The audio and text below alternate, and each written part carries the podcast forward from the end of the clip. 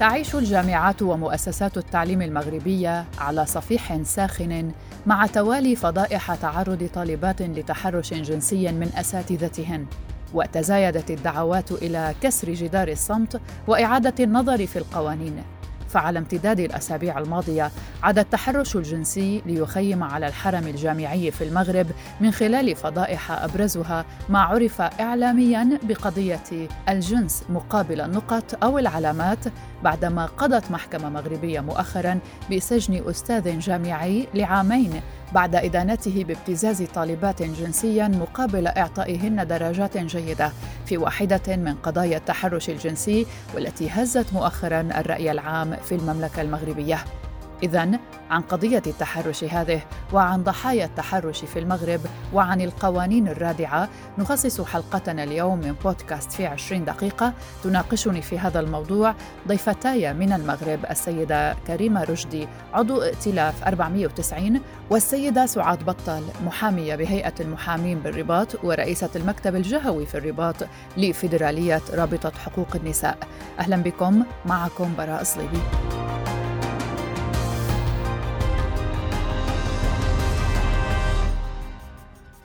إذا استياء عام في المغرب إثر فضيحة ابتزاز جنسي جديدة في حق طالبة جامعية بعدما قضت المحكمة المغربية بسجن أستاذ جامعي لعامين بعد إدانته بابتزاز الطالبات جنسيا مقابل إعطائهن درجات جيدة. أفادت مواقع إخبارية مغربية عديدة أن محكمة الاستئناف أدانت الأستاذ الموقوف منذ أيلول سبتمبر بهتك العرض بالعنف والتحرش الجنسي بينما تنازلت الضحية عن مطالبها بالتعويض. وتتواصل في نفس الأسبوع محاكمة أربعة أساتذة آخرين بينهم واحد موقوف احتياطيا في نفس القضية التي أطلقت عليها تسمية الجنس مقابل النقط أي العلامات أو الدرجات. وأكد مسؤول في وزارة التعليم العالي أن لجنة تحقيق أثبتت تورط الأستاذ وقررت تعليق مهامه في انتظار مثوله أمام مجلس تأديبي. كما قررت الوزارة دفع مدير المدرسة إلى الاستقالة وإعفاء نائبته والكاتب العام بالإضافة إلى التحقق من اتهامات أخرى مماثلة في المؤسسة نفسها. وانتشر هاشتاج MeToo Univers. على العديد من مواقع التواصل الاجتماعي في المغرب بعد ما شن النشطاء حملة للمطالبة لوقف تلك الانتهاكات وخرجت هذه الفضيحة إلى العلن بعدما نشرت في وسائل إعلام رسائل ذات طابع جنسي تبادلها أحد الأساتذة الجامعيين الملحقين مع عدد من طالباته. وارتفعت أصوات داعية. الطالبات ضحايا اعتداء مماثلة لكسر الصمت أيضا وفضح المتورطين وذلك بعد أشهر قليلة من انكشاف قضية مشابهة. في أيلول سبتمبر كشفت فضيحة مماثلة في جامعة الحسن الأول أسفرت عن ملاحقة أساتذة جامعيين بينهم ثلاثة أوقفوا بتهم خطيرة هي الحض على الفجور والتمييز على أساس جنساني والعنف ضد النساء. واستؤنفت جلسات محاكمتهم في الثالث عشر من كانون الثاني يناير الجاري. وفي الحادي والثلاثين من ديسمبر كانون الأول الماضي أطاحت اتهامات بالابتزاز الجنسي مسؤولين جامعيين إثر تسريب مراسلات أجريت بين طالبة وأستاذ في المدرسة الوطنية للتجارة والتسيير بمدينة وجدة وأظهرت ممارسة الأستاذ للضغوطات على الطالبة للحصول على خدمات جنسية مقابل سجل جيد للنقاط. كذلك شهدت مدرسة الملك فهد العليا للترجمة في طنجة فضيحة أطلقها كشف طالبة تحرش أستاذ بها جنسيا علنا أمام زملائها ما دفع 12 طالبا وطالبة إلى تقديم شكوى ضده في النيابة العامة. وفي المدرسة العليا للتكنولوجيا التابعة لجامعة الحسن الثاني بالدار البيضاء وجد مسؤول في الكادر التعليمي نفسه في قفص الاتهام بسبب شكاوى من ارتكابه ممارسات تحرش جنسي ومحاولة اغتصاب وابتزاز. وفيما أغضبت سلسلة فضائح التحرش الجنسي في المؤسسات الجامعية المنظمات الحقوقية والنسوية سارع ناشطوها إلى إطلاق حملات على مواقع التواصل الاجتماعي لجمع شهادات من نساء ضحايا. وحثهن على كسر الصمت وطالبوا بحماية الطالبات اللواتي يتقدمن بشكاوى وضمان حقهن في متابعة الدراسة. وأثارت القضية دعوات لفضح هذا النوع من العنف ضد النساء إذ أطلق ائتلاف خارج عن القانون المدافع عن الحريات الفردية أطلق حملة على مواقع التواصل الاجتماعي لجمع شهادات الضحايا وكسر الصمت حول هذا الموضوع. بدورها أطلقت جمعية فيدرالية رابطة حقوق النساء حملة على مواقع التواصل الاجتماعي تحت وسم كفى من التحرش في الجامعة مطالبة بحماية الطالبات المشتكيات وضمان حقهن في متابعة دراستهن. كما نددت الجمعية الديمقراطية لنساء المغرب بهذه الأفعال التي تمس بكرامة النساء وتنتهك حقهن في الأمن والسلامة مؤكدة ضرورة فرض عقوبات رادعة على مرتكبي التحرش الجنسي والقضاء على الصعوبات والعراقيل التي قد تواجهها الضحايا من أجل الولوج إلى العدالة. يعد تقديم شكوى ضد متحرش خطوة نادرة جدا في مجتمع محافظ غالبا ما يدفع ضحايا العنف الجنسي إلى السكوت خوفا من الانتقام ومن نظرة الآخرين أو حفاظا على سمعة العائلة. ويؤيد رئيس المركز المغربي لحقوق الإنسان عبد الإله الخضري أن التحرش الجنسي تفاقم في المؤسسات الجامعية بالمغرب خلال العقدين الأخيرين رغم أنه ظاهرة عالمية لا تقتصر على المغرب ووصف اتحاد العمل النسائي النسائي غير الحكومي حوادث التحرش الجنسي وصفها بأنها جرائم خطيرة تهدد فضاءات التربية والتعليم وتبعدها عن أدوارها الأساسية في نشر الثقافة والمساواة وعدم التمييز ومناهضة كل أشكال العنف وطالب بضمان حق الضحايا في الإنصاف وإصلاح الضرر وتعويضه وعدم إفلات الجنات من العقاب. كما أثار الإعلام المحلي حالات مماثلة في السنوات الأخيرة إلا أن غالبية هذه القضايا لم تتحول لشكاوى وتلك التي التي تحولت إلى شكاوى قضائية بقيت بغالبيتها من دون متابعة. ضيفتنا السيدة كريمة رشدي من ائتلاف 490 وبما أن ائتلاف 490 كان داعما لهذه القضية سألناها لو تحدثنا عن هذه الحادثة بالذات. أقصد هنا الحادثة الرئيسية التي انطلقنا منها في حلقة اليوم. بالنسبة للائتلاف 490 حنا يا دعمنا قضية هاد الطالبات المتحرش بهن من طرف الأساتذة منذ بداية. طلقنا هاشتاغ MeToo University اللي كيندد بهاد الممارسات المشينة لبعض الأساتذة الجامعيين اللي سولت لهم أنفسهم باش يمارسوا التحرش والابتزاز.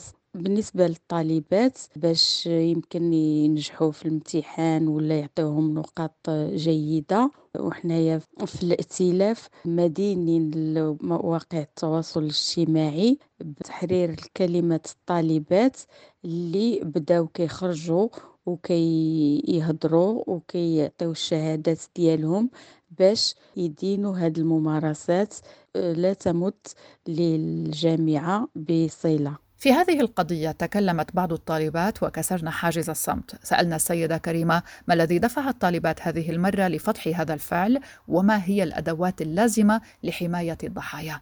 بالنسبة لهذا الموضوع ديال التحرش ديال الطالبات بدا هذه بضع سنوات ولكن كان بطريقة محتشمة. وهاد السنة تفجرات هاد القضية في عدد من الجامعات في المغرب اللي تمكنات الطالبات اللي تعرضوا لهاد التحرش والابتزاز باش يتكلموا بكل حرية على الممارسات اللي كتوقع عليهم واللي ممكن كانت توقف المسار الدراسي ديالهم. بالنسبة لنا حنايا في الائتلاف حنا كندعموا هاد الطالبات من حقهم يطالبوا بتعويضات وباش أن يتحاكموا هاد الأساتذة اللي اللي كيوصموا الجامعة المغربية بالعار لأن الجامعة ماشي المحل ديال هاد الأنواع من الفساد ومن الابتزاز والتحرش آه، ديال الطالبات ديالو وكيساعدهم.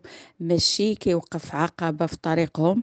يلقاو طريق مسدود ويتراجعوا على المسار الدراسي الدراسي ديالهم هل القانون المغربي كاف للردع وتقليص هذه الآفة في المجتمع؟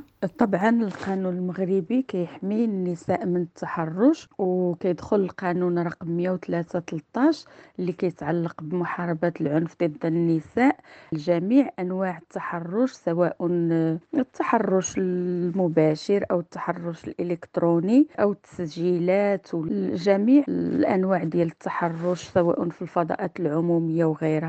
كيعاقب عليها القانون وكيتعتبر هذا المرتكب لجريمة التحرش يتعاقب عليه بالحبس وبالغرامة. وكاين زعما هذا القانون دخل حيز التنفيذ إلا أنه المشكل أن الفتيات ولا النساء اللي كيتعرضوا للتحرش صعيب باش يمشيو يديروا الشكاية ديالهم لأن كي باقي عندنا أن كاين داك العيب والحشومة وأن المرأة ملي كتعرض للتحرش كتعتبر نفسها هي بحال اللي هي مذنبة. ماشي هي المذنبة المذنب هو هذاك المتحرش. هذا هو المشكل عندنا. باقي في واحد الثقافة ديال أن النساء دائما كيكونوا السبب الا وقع لهم شي حاجة واخا كيوقع لهم حاجات اللي خايبين أنهم كيكونوا مثلا هي السبب كيقولوا لها وانت شنو كنتي لابسة؟ ولا انت واش شفتي فيه؟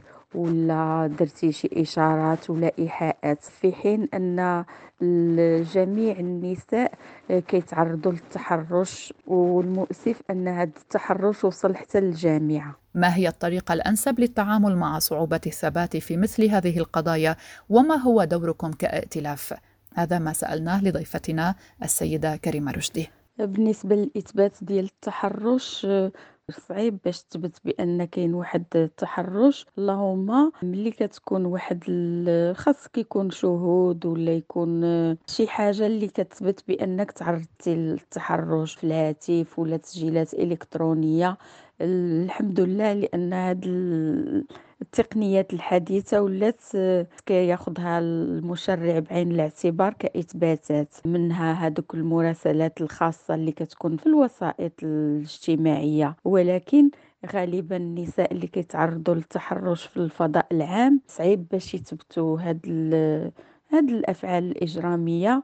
وحنايا بالنسبة لينا في الائتلاف 490 كنحاولوا باش كل امرأة تعرضت للتحرش خاصها أولا تمشي تحط الشكاية ديالها وتدير جميع الوسائل باش تثبت هذا التحرش باش حتى واحد ما يقدر دايما يبقى يتحرش لأن إلا مشات وحدة وشكات بواحد الواحد بعينيه تقول لهم هذا فلان كيتحرش بيا غادي تمشي عاوتاني وحدة أخرى ووحده ثالثه ووحده رابعة.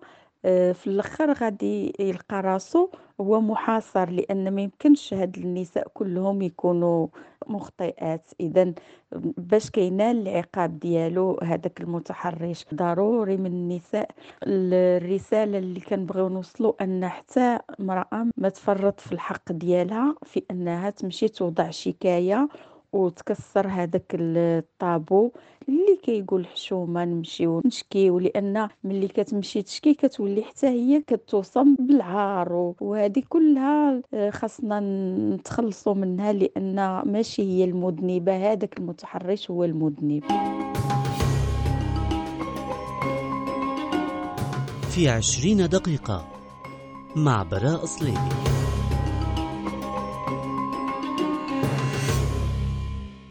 في العام 2018 وبعد نقاش استمر لسنوات دخل حيز التنفيذ في المغرب قانون يعاقب بالحبس لممارسات تعتبر شكلا من أشكال التحرش أو الاعتداء أو الاستغلال الجنسي أو سوء المعاملة، لكن جمعيات الدفاع عن حقوق النساء والتي تطالب بمزيد من التشدد على هذا الصعيد اعتبرت أن النص غير كاف.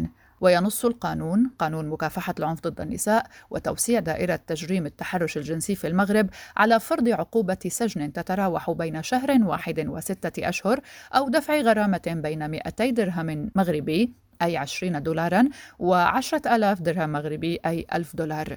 أو كلاهما معا ضد كل من يمعن في مضايقة غيره في أماكن عامة أو خاصة بأقوال أو إشارات أو أفعال ذات إيحاءات جنسية تهدف إلى تحقيق أغراض جنسية أو عبر توجيه رسائل مكتوبة أو إلكترونية أو عبر اتصالات هاتفية وتسجيلات وصور ذات طبيعة جنسية. وقد تبلغ عقوبة السجن بين ثلاثة وخمس سنوات مع دفع غرامة تتراوح من خمسة آلاف إلى خمسين ألف درهم مغربي أي بين 500 إلى 5000 دولار. إذا ارتكب التحرش أحد الأصول أو المحارم أو إذا امتلك المتحرش ولاية أو سلطة على الضحية، أو إذا كان مكلفا برعايتها أو كفيلا لها، أو إذا كانت الضحية قاصرا. لكن ناشطات حقوقيات في المغرب يسجلن وجود ثغرات عدة في قانون محاربة العنف ضد النساء، وذلك بعد ثلاث سنوات من بدء تطبيقه. إذ أن هذا القانون لا يوفر الحماية ولا يتدخل إلا بعد حصول الضرر ويلزم الضحايا بإثبات ما تعرضنا إليه ما يضع بعضهن أمام صعوبات كبيرة بسبب حساسية حالات التحرش الجنسي في مجتمعنا. وأظهرت نتائج دراسة رسمية في المغرب مؤخرا تصدر التحرش الجنسي أنواع العنف الذي تتعرض له النساء في الأماكن العامة. ووفقا لما جاء في مذكرة حول العنف ضد النساء والفتيات نشرتها المندوبية السامية للتخطيط حيث استندت إلى نتائج البحث الوطني حول العنف ضد النساء والرجال في 2019 فإن من بين 12.6% من النساء اللواتي تعرضن للعنف في الأماكن العامة خلال الاثني عشر شهرا الماضية 7.7% كنا ضحايا للعنف الجنسي. وعلى الرغم من أن القانون المغربي المتعلق بمحاربة العنف ضد النساء يتضمن مقتضيات تعاقب على التحرش الجنسي في الفضاءات العمومية، مع ذلك تنبه حقوقيات إلى أن ضحايا التحرش الجنسي لا يتمكن في العديد من الحالات من التبليغ عما يتعرضن له وذلك بسبب العراقيل التي يواجهونها والمتمثلة أساسا في صعوبة الإثبات ونظرة المجتمع. ضيفتنا المحامية والناشطة الحقوقية السيدة سعاد بطال. سألناها لماذا تعد الشكوى ضد المتحرش في المغرب خطيرة خطوة نادرة. شكرا على الدعوة واختيار موفق لموضوع التحرش. هذه الظاهرة السلبية التي تنخر المجتمع وتضرب عرض الحائط كل قيم والمبادئ والأخلاق. حقيقة أن ضحية التحرش تجد صعوبات في تقديم شكواها ضد المتحرش لأنها تتحول من ضحية تحرش إلى متهمة ومتسببة في سقوط المتحرش لقيام بالتحرش بها بحيث أول من يتهمها هو المجتمع لماذا؟ لأننا نعلم أن التحرش قد يقع في الفضاءات العامة في وسائل النقل العمومية في القاعات الرياضة في أماكن الدراسة التعليم في الجامعات. كما يمكن أن يقع في الفضاءات المغلقة تكون مقر العمل قد يكون عيادة الطبيب قد يكون في الفصل تكون الضحية وجها لوجه بالمتحرش ولكن سواء كانت الضحية في الأماكن العمومية أو في الأماكن المغلقة فهي دائما ينظر إليها المجتمع والغير أنها هي المتسببة في وقوع هذا الفعل التحرش. وهذه من الأشياء التي تجعل الضحية يعني لا تستطيع حتى البوح بالتحرش الذي تعرضت له. فما بالك أن تتقدم بشكواها إلى السلطات الرسمية يعني السلطات الأمنية أو القضائية. لماذا؟ لأن هناك مجتمع له ثقافة معينة. نتاج أو نقول أن التحرش الجنسي هو نتاج ثقافة اجتماعية خاطئة. وبالتالي هذه الأمور كلها لا تسمح الضحية التحرش الجنسي أن تتقدم بشكواها حتى لا يتم التشهير بها. يعني تتفادى اللوم كل عبارات القدح. تتفادى حتى نظرة أسرتها وعائلتها المقربين فما بالك نظرة المجتمع إليها. هناك طبعا قانون اليوم الذي يجرم التحرش الجنسي. ربما هذا القانون يعني يشجع ضحايا التحرش على تقديم شكواهن عوض السكوت ما هي أبرز الصعوبات التي تواجه الضحايا للوصول إلى العدالة؟ سألنا ضيفتنا. أكيد أن المتحرش بها تجد صعوبات خطيرة في الولوج إلى العدالة. أولا ضحية التحرش الجنسي هي تكون في وضعية نفسية مهزوزة لأن هي تجد نفسها في مواجهة ليس المتحرش ولكن في مواجهة مجتمع. تعلم أنها بتقديم شكواها أو حتى بالبوح بمجرد البوح بما تعرضت لهم من تحرش تجر عليها مجموعة من الانتقادات والتشهير. الكل سينظر إليها أنها يعني هي المتسببة والتي أسقطت المتحرش في فخ تحرش بها. لكن نرى أنه مثلا نحن في الفيدرالية رابطة حقوق النساء حينما نستقبل المتحرش بها. أول شيء نعتني به هو تقديم لها الدعم النفسي وبعد ذلك نقدم لها الاستشارة القانونية وبعدها المواكبة أمام المحاكم حتى تكون لها تلك القوة لمواجهة كل من تجرأ على اتهامها وتحويلها من ضحية جريمة تحرش إلى متهمة ومتسببة في حصول جريمة التحرش القانون موجود لكن طبعا غير كافي لأن المشكل هو أية حماية يقدم لها ذلك القانون. بالتالي نجد أن المقاربة القانونية طبعا هي غير كافية. نحن في المغرب هناك قانون 113 الذي وسع من دائرة التحرش الجنس وقانون مكافحة العنف ضد النساء. طبعا هذا القانون يعني هو زجري ولكن هل المقاربة الزجرية كافية؟ في الوقت الذي ينبغي ما مصير ضحية التحرش حتى إذا ما صدرت حكما بمعاقبة المتحرش. نفسيتها وش هل هذا كافي؟ طبعا هو غير كافي لأن هذا القانون يستلزم الإثبات. إذا كان من السهل مثلا إثبات جريمة تحرش عن طريق مثلا يعني الرسائل النصية والمحادثات لكن يصعب عليها إثبات ذلك إذا تعرضت لتحرش من قبل رئيسها حينما تكون موظفة أو مستخدمة من قبل مشغلها أو من قبل أستاذها إذا كانت تلميذة أو طالبة.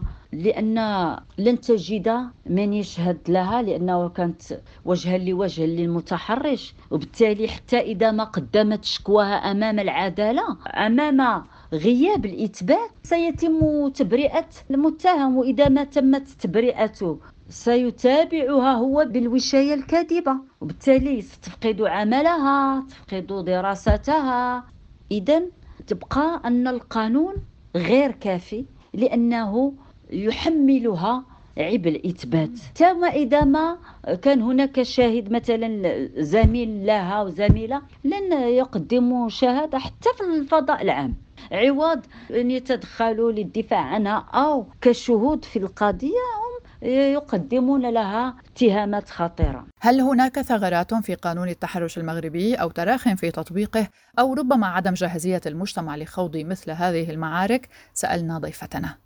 القانون 113 بالرغم أنه عليه ملاحظات كثيرة ووجهنا انتقادات كثيرة وكبيرة لكن رغم عيوبه فهو كخطوة مهمة في مسار ترسيخ حقوق المرأة والمساواة بين الجنسين على اعتبار أنه لأول مرة تم تجريم التحرش الجنسي في وسائل التواصل الاجتماعي. ونحن في فيدرالية رابطة حقوق النساء كباقي الجمعيات المجتمع المدني نقدم الدعم النفسي لأن المتحرش يتحرش بها يعني الضحية أول شيء تكون في حالة نفسية مهزوزة وبالتالي لا بد من تقديم هذا الدعم النفسي لها لأنها كما قلت أنها تواجه ليس المتحرش فحسب وإنما تواجه مجتمع لا يكف من تقديم اللوم عليها ويعني يجعلها هي السبب في وقوع المتحرش في سلوك التحرش. بالتالي لا بد من هذا الدعم النفسي. ثم نقوم بتقديم الاستشارة الإطار القانونية بمعنى تقديم التوعية والتحسيس لأن حتى القانون اليوم قانون التحرش الجنسي هو لا زال لا تعرفه مجموعة من الكثير من ضحايا التحرش الجنسي. ثم نقوم بالمواكبة أمام المحاكم. هنا يكون فرق أنه إذا ما لم تتوفر الضحية على وسيلة لإثبات تدين ذلك المتهم قد تصيب بخيبة أمل لأن القضاء لن ينصفها. حينما سيحكم ببراءة المتهم. بخلاف إذا كانت لها حجج آه، كتلك الرسائل النصية والمحادثات. يبقى دور المجتمع المدني يلعب دورا مهما في التصدي لهذه الظاهرة. وهذه الآفة الاجتماعية لأنها ليست لها عواقب فقط على الفرد ولكن على مجتمع برمته. بالتالي لابد كذلك أن تكون هناك إرادة سياسية تريد التصدي للظاهرة. بدءا بالتعليم يعني أن يكون تربية على مثل هذه القيم ومحاربة هذا النوع من السلوكيات ينبغي أن يكون في المناهج التعليمية. لأن دور التعليم مهم لأنه دور أخلاقي. كذلك دور الإعلام دور كبير لأننا نعلم أنه حتى بروز هذا النوع من يعني صور التحرش في المجتمع المغربي ومنها مؤخرا مثلا في الجامعات. وسائل التواصل الاجتماعي التي صارت كإعلام بديل وسريع له دور كبير في إبراز هذه الظاهرة وفي التوعية والتحسيس وتشجيع الضحايا من أجل عدم السكوت والفضح. هذا النوع من السلوكيات حتى ولو كان رئيسها في العمل حتى ولو كان أستاذها في سواء في التعليم في المدارس أو في الجامعات. لأنه لها كما قلت تأثيرات سلبية على المجتمع ككل هذه الظاهرة التحرش. هناك الفن كذلك له دور كبير في التوعية والتحسيس ب محاربة ظاهرة التحرش الجنسي. ومع المدة أكيد أن المجتمع سيتغير ولأجل ذلك نحن دائما نقول للضحية أنت لست مسؤولة عن التحرش الجنسي. ونقول لا يجب عليك أن تلومي نفسك ولا يجب عليك أن تقبلي أبدا تعايش مع التحرش. أنه لا يحق لأحد التحرش جنسيا بشخصك وباستغلالك وباستغلال آه، منصبه وسلطته ومكانته. ويجب أن تقتنع دائما أن المتحرش هو المسؤول عن سلوكه وليست هي. ولا يجب أن تتخلى أبدا عن عملها ولا عن دراستها ولا على حياتها لأن هذا الشيء هذا التحرش يصيب المرأة في حياتها الشخصية وحياتها اليومية وفي مستقبلها له تأثير. بدورها تؤكد رئيسة شبكة الرابطة إنجاد ضد عنف النوع نجية تزروت بأن العديد من ضحايا التحرش الجنسي في الأماكن العامة يمتنعن عن التبليغ عما تعرضن له بسبب ما قد يواجهنه من أسئلة محرجة من طرف الشرطة ونظرات اتهام من طرف المجتمع. هذه كانت حلقة من بودكاست في عشرين دقيقة. كنت معكم براء صليبي. شكرا لكم لحسن الاستماع. إلى اللقاء.